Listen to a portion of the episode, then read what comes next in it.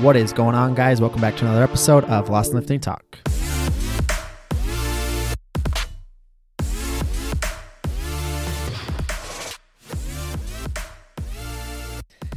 Today's episode is going to be pretty short and pretty sweet. I've got a concept that I want to get across that's been in my mind. It's been a conversation that I've had with a lot of new clients that have come on recently and a lot of struggle that people have gone through that I've helped, that I've just talked with, and different things like that. So the concept is about, in the title, you'll see that I'm talking about keto and the problem with keto.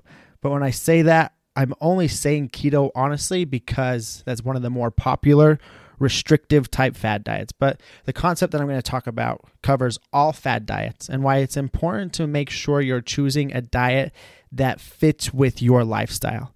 And the reason that that is the single most important decision that you will make when it comes to your nutrition, when it comes to losing weight, when it comes to getting into better shape, when making your health a priority, is because you have to do something that you're going to be able to sustain for a long amount of time.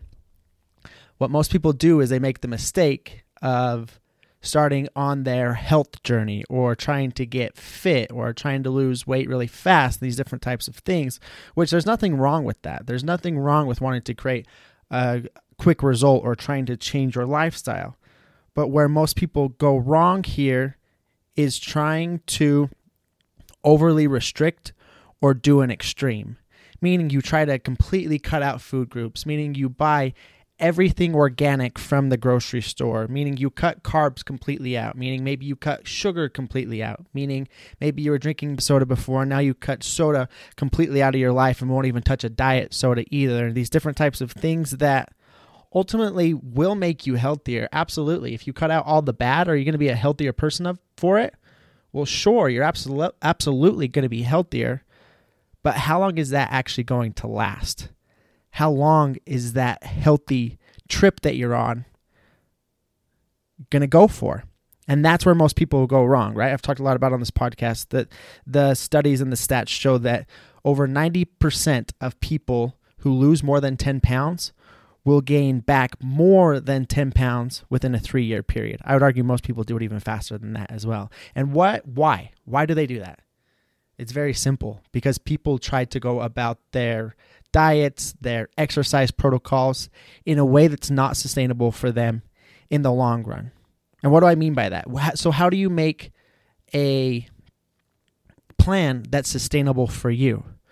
Well, first you have to get a little bit educated and you have to understand why why results are created and how your body composition changes and how you can improve your health without having to do anything extreme. And it simply comes down to understanding the effects of energy balance, calories in versus calories out. And it comes down to understanding that you need a diet that consists of a good amount of protein, again somewhere between 0.7 to 1 gram of protein per, per pound of body weight is great for most people it comes down to understanding that you should include a lot of whole fibrous good food sources as the majority of your diet but it also comes down to understanding that you can still fit in foods that you enjoy to eat, whether that's cake, whether that's ice cream, whether that's candy, whether that's pizza, whether that's some fried food. All of these things have a place inside of your diet still. It doesn't mean that you can't have them ever again to be healthy. It just means you need to take care of your calorie balance first. You need to make sure your diet consists of a good amount of protein and a good amount of whole foods that are going to fill you up for a lesser amount of calories. And if you're ticking those boxes, you can still individualize the diet to you in the sense of including foods that you enjoy. Whenever I set somebody up on a eating plan, whenever somebody hires me to coach them through their fat loss journey and to help them create sustainability and a long-term result, I don't tell them, "Okay, you have to eat this, you have to eat this, and you have to eat this." I give them options. My first question to people before I ever go to put together a nutrition guide for somebody is I ask them, "What foods do you like to eat?" Because if those foods aren't included, at some point you're going to get off track and want those foods so bad and feel like you're failing if you ever eat them that you're going to end up binging on them and end up in this all in or all out mentality. But if I can create a plan for you that's set up with the foods that you already like to eat, well, that's something that's going to be sustainable because you're not having to completely get rid of or completely sacrifice everything in your life that you enjoy just to create a result. What if you could eat cake a couple times a week? What if you could enjoy going out to dinner and having ice cream with your significant other on date night once a week? These different types of things, you've got to make sure you're including those things. And again, it doesn't mean the rest of the week that it's chicken and rice or it's sweet potatoes and lean ground beef. Yes, that should be a big part of your diet, but it doesn't have to be every meal. Maybe you want to do cheeseburgers at night. Well, we just have to find the right ingredients for you that make sense with your caloric intake to still be able to enjoy those cheeseburgers every single night or whatever it may be. We can do things to individualize your way of eating to you so that you create a result that you can sustain, so that you develop habits that last for a lifetime because you don't feel like you're restricted inside of your new habits, if that makes sense. And so that's what I want to hammer home here. It's not that keto is bad. It's not that paleo is bad. It's not that Weight Watchers is bad. It's not that any of these fad diets are bad. Do they work? Absolutely. It's easy to achieve a calorie deficit by just completely cutting out all carbs and all sugars. It makes it extremely easy because now your calorie intake is automatically restricted. You're not losing fat because you're in ketosis if you're following keto. You're losing fat because you're simply eating less calories every day than your body burns, which forces you to lose weight.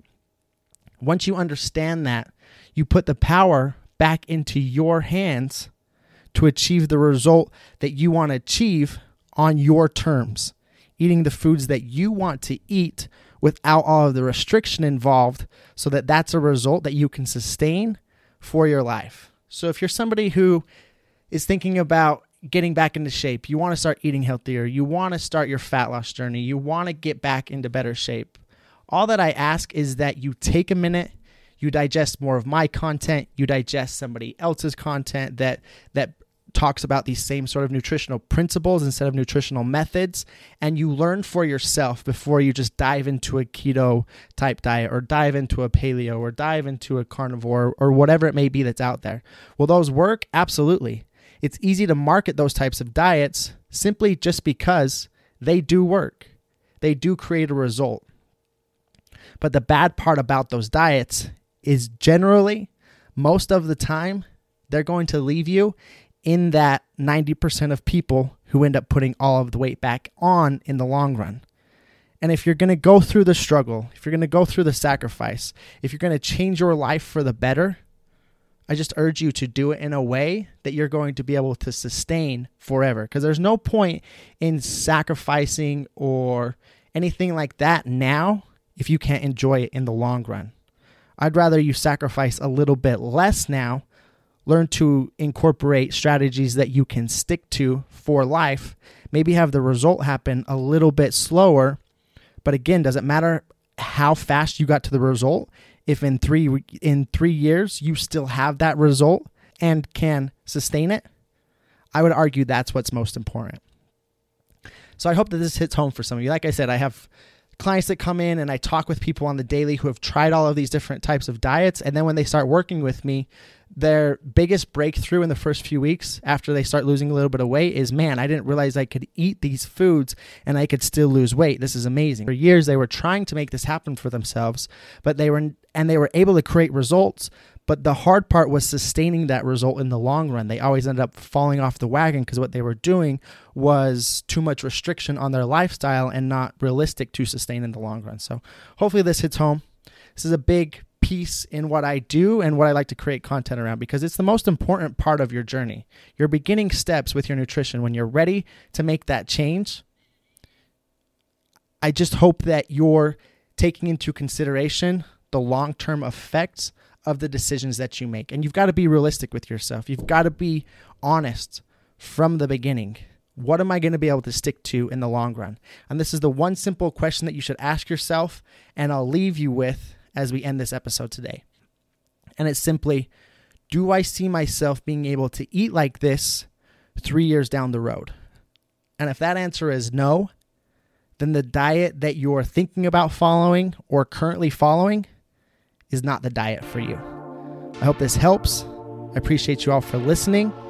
Have an amazing day, and I'll talk with you soon.